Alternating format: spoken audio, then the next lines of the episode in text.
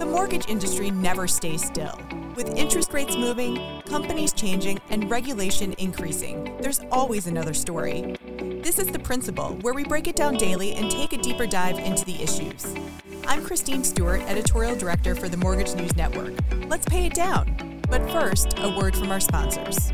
This podcast is brought to you by PennyMac TPO and PowerPlus, their next-generation broker portal that gives you more speed and control over the process. You can now disclose, lock, and manage your loan seamlessly from start to finish, all in one place. It's another reason why greatness lives here. PennyMac TPO is a division of PennyMac Loan Services, LLC, Equal Housing Lender, NMLS ID number 35953, licensed by the Department of Business Oversight under the California Residential Mortgage Lending Act. Conditions and restrictions may apply.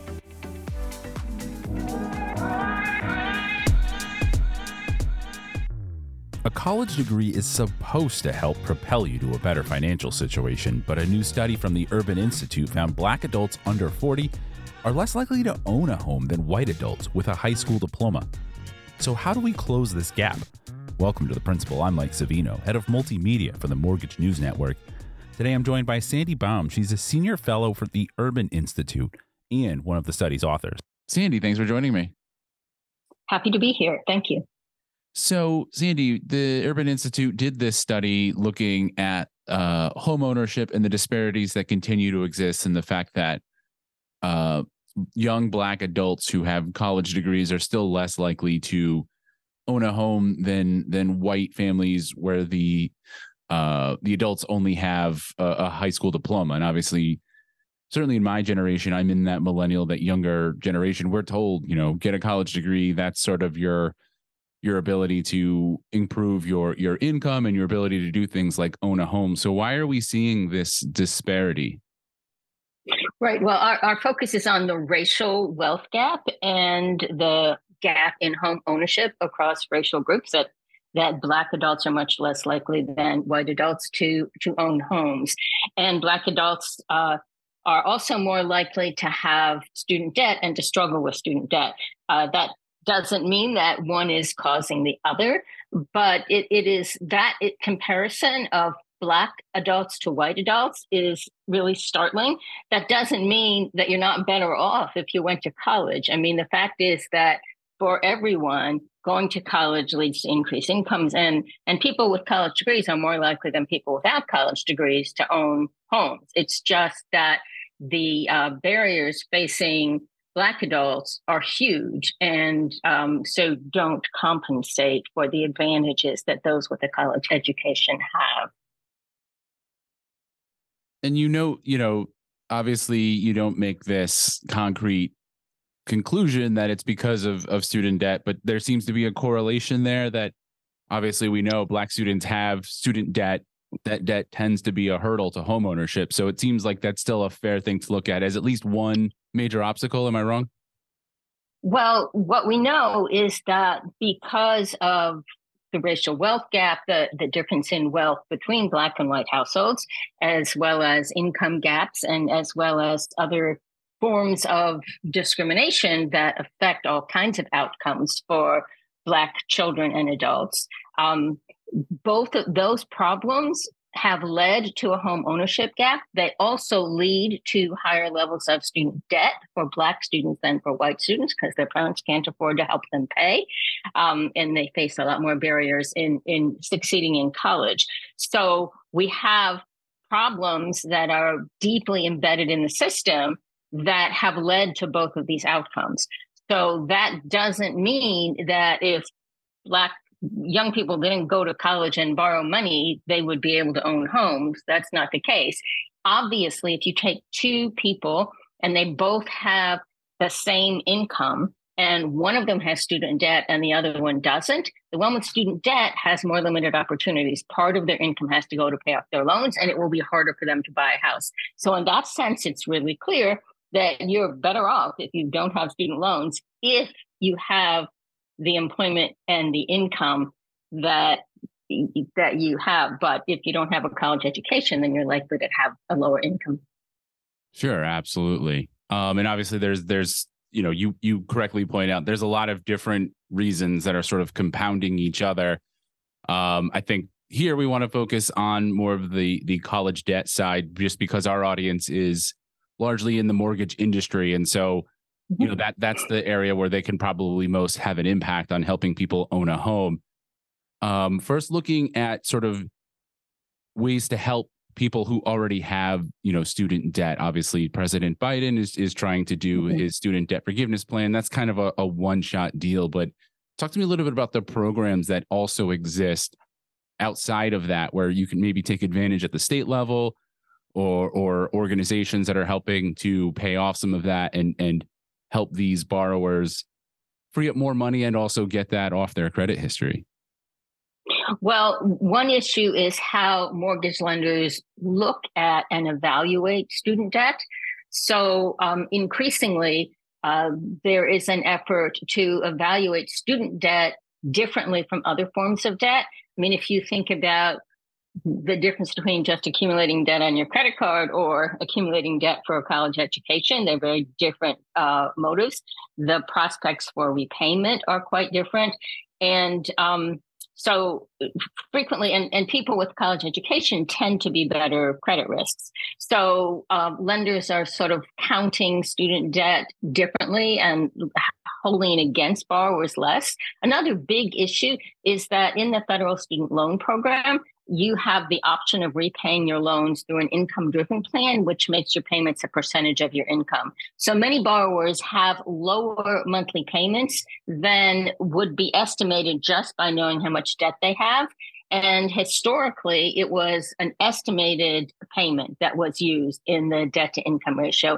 And now, increasingly, people are looking at the actual payments that people have under income-driven repayment. And that can help a lot of borrowers. And that it's just only realistic. They don't actually have to make those bigger payments. They make lower payments that are consistent with their incomes. So looking at that is very helpful.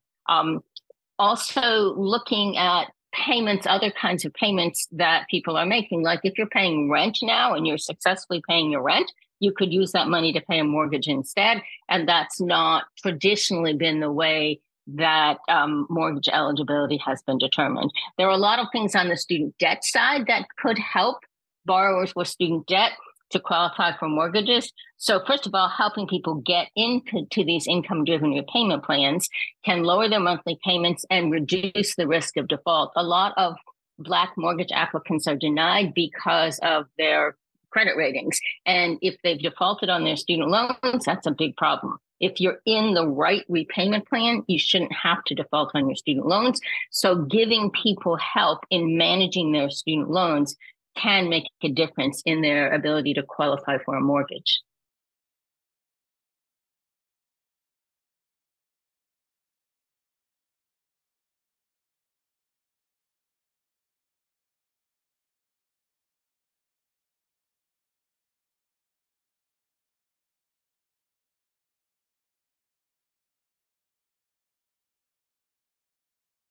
And I want to follow up first on, you know, obviously you brought up and I wanted to get into, you know, the mortgage industry and the way they handle student debt. And also you brought up some of the things that are happening with around rent payments and trying to create positive stuff on credit history, as well as the negative that student debt has traditionally been treated.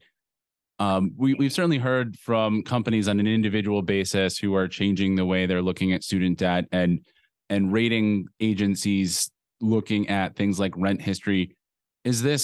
Are we seeing a huge dramatic shift, or is this still coming in dribs and drabs and it's going to take time before this becomes the norm in the mortgage industry? I'm not an expert on the mortgage industry, right? So, I mean, I've been looking at what they are doing and we've been coming up with recommendations for what they should do. So I hope it's a real trend that will become the norm. Sure. Absolutely. And then on the you know, working with borrowers to find, you know, get into payment programs or find assistance that's out there. If I'm an originator and somebody comes in and I see they have this student debt, what should I know about these programs in terms of the process? Does it take a lot to get into these programs? And should that be something that, you know, if a borrower comes in and has student debt, whether they're of color or not, I should immediately start working on that because it's going to take time and I don't want that to hold up the rest of the process? Or is that a smooth process? I mean, talk to me about sort of planning to walk somebody through that. I would say that starting at the beginning, if you see that someone has student debt and they're not in an income-driven repayment plan, they need that advice immediately about how to get into it. It should be simpler than it is. There are some bureaucratic hurdles. You have to verify your income to the Department of Education. You have to verify it annually, so people get kicked out of the program, even if they are actually qualified for it. So giving that advice, and many borrowers don't even know about income-driven repayment. So having that information, if the mortgage people assisting with mortgage applications have that information, they should provide it immediately, and they should find out whether borrowers have tried to be in these programs. Don't miss the largest regional mortgage show in the nation. The New England Mortgage Expo returns to Mohegan Sun in Connecticut, January 12th and 13th. See us at www.anymortgageexpo.com. Start your year with the best connections in the industry. Dozens of sessions, scores of exhibitors. It's where success is written every hour. www.anymortgageexpo.com. People who should qualify sometimes get rejected for different kinds of reasons. Is there an appeal? Is there tend to be appeals process, or can you reapply? I mean, just for if I'm an originator and I get a no, and I'm trying to move this process along, should I just take that no as okay, you don't qualify, or should it be like okay, let's look at this, let's figure out what went wrong because you meet the parameters and we should apply again or appeal this? If the reason people are denied mortgages is because of their student loan payments, then certainly taking the strategy of helping them to adjust their student loan payments, then having them reapply would make a lot of sense. Now, I mean, one of the problems, of course, is that many of the people who are struggling with student debt are struggling with a lot of other things. And many people who default on student loans are also defaulting on their utility bills or their medical bills or something else. So it's not that if we just make student loan payments more manageable for people, they're going to automatically qualify for mortgages, because for many of them, they won't. One of the problems that we found looking at some of the potential solutions to the problem of student debt being a barrier for some people seeking to be homeowners is that so many people are just far from being qualified anyway. It's like what you're looking at here to make a difference is who's on the margin, who's almost mortgage ready and has just something that we could fix, and then they would be qualified. And you're not going to, I mean, even erasing student debt isn't going to solve the problem for many people who simply have inadequate incomes or bad credit histories for other reasons. So targeting this group of people who could qualify if we could get their student debt under control is really the only way we're going to make a difference in this area. No, that's a good point that obviously this is not a cure-all. And I know mortgage origination, again, is not necessarily your expertise, but working, you know, obviously the research you do and what you've indicated that sometimes it's not just student debt, but it's the way student debt and other things compete for the limited income that somebody might have. In some cases, this may be coaching, that if we help you with your student debt, you can then address maybe medical debt, credit card debt, do other things, you know, save up for a down payment, do other things that down the road will make you an attractive borrower, but let's clear one of those hurdles so that you can address those other things. Right.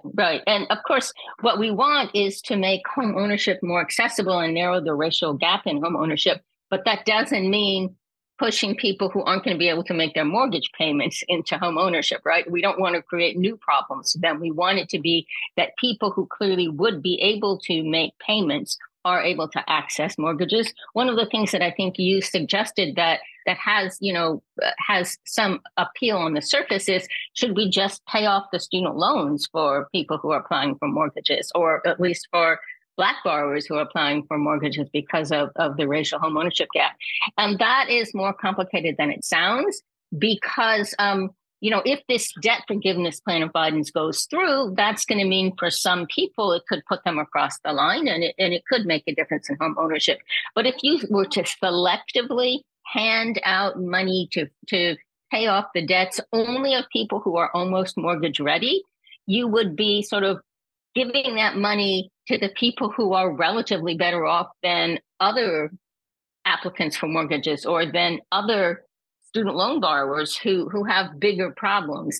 And putting a lot of money into just, you know, handing it out to those people who need it, but need it maybe less than some other people, is a problematic policy. So we don't recommend that. We really recommend being more favorable in how student debt is considered in the mortgage process and also in helping people to navigate the student loan system, both before they borrow the money and after they are already in debt.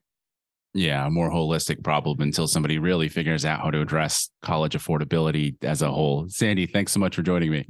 Sure, I'm happy to talk. Thank you very much. We'll be right back with the rest of your headlines.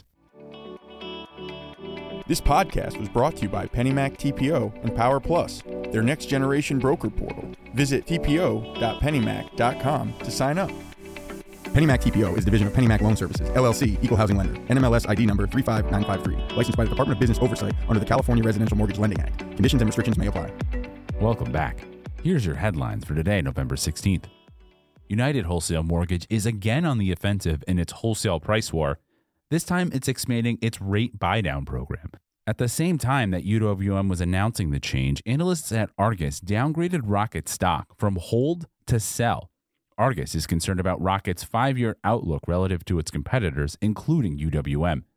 In other news, embracing technology could leave you exposed to fraud risks.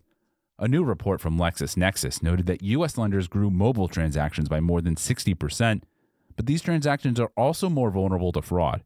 And finally, the FHA is touting its work to help families buy and keep their homes. The agency celebrated its assistance programs in a report to Congress. It also said it helped 1.8 million homeowners who were behind on their mortgage payments. This has been The Principal, a Mortgage News Network podcast. All podcasts are produced by TG Cutampereur, Matthew Mullins, and Sarah Woolock. Mike Savino is head of multimedia, and Christine Stewart is editorial director. The opening theme was Status by Jamie Bathgate, and the music you hear now is Glossy by SkyGaze. You can find episodes of The Principal at www.mortgagenewsnetwork.com, or you can subscribe wherever you get your podcasts. Be sure to rate and review so that others can find us. Thanks for listening.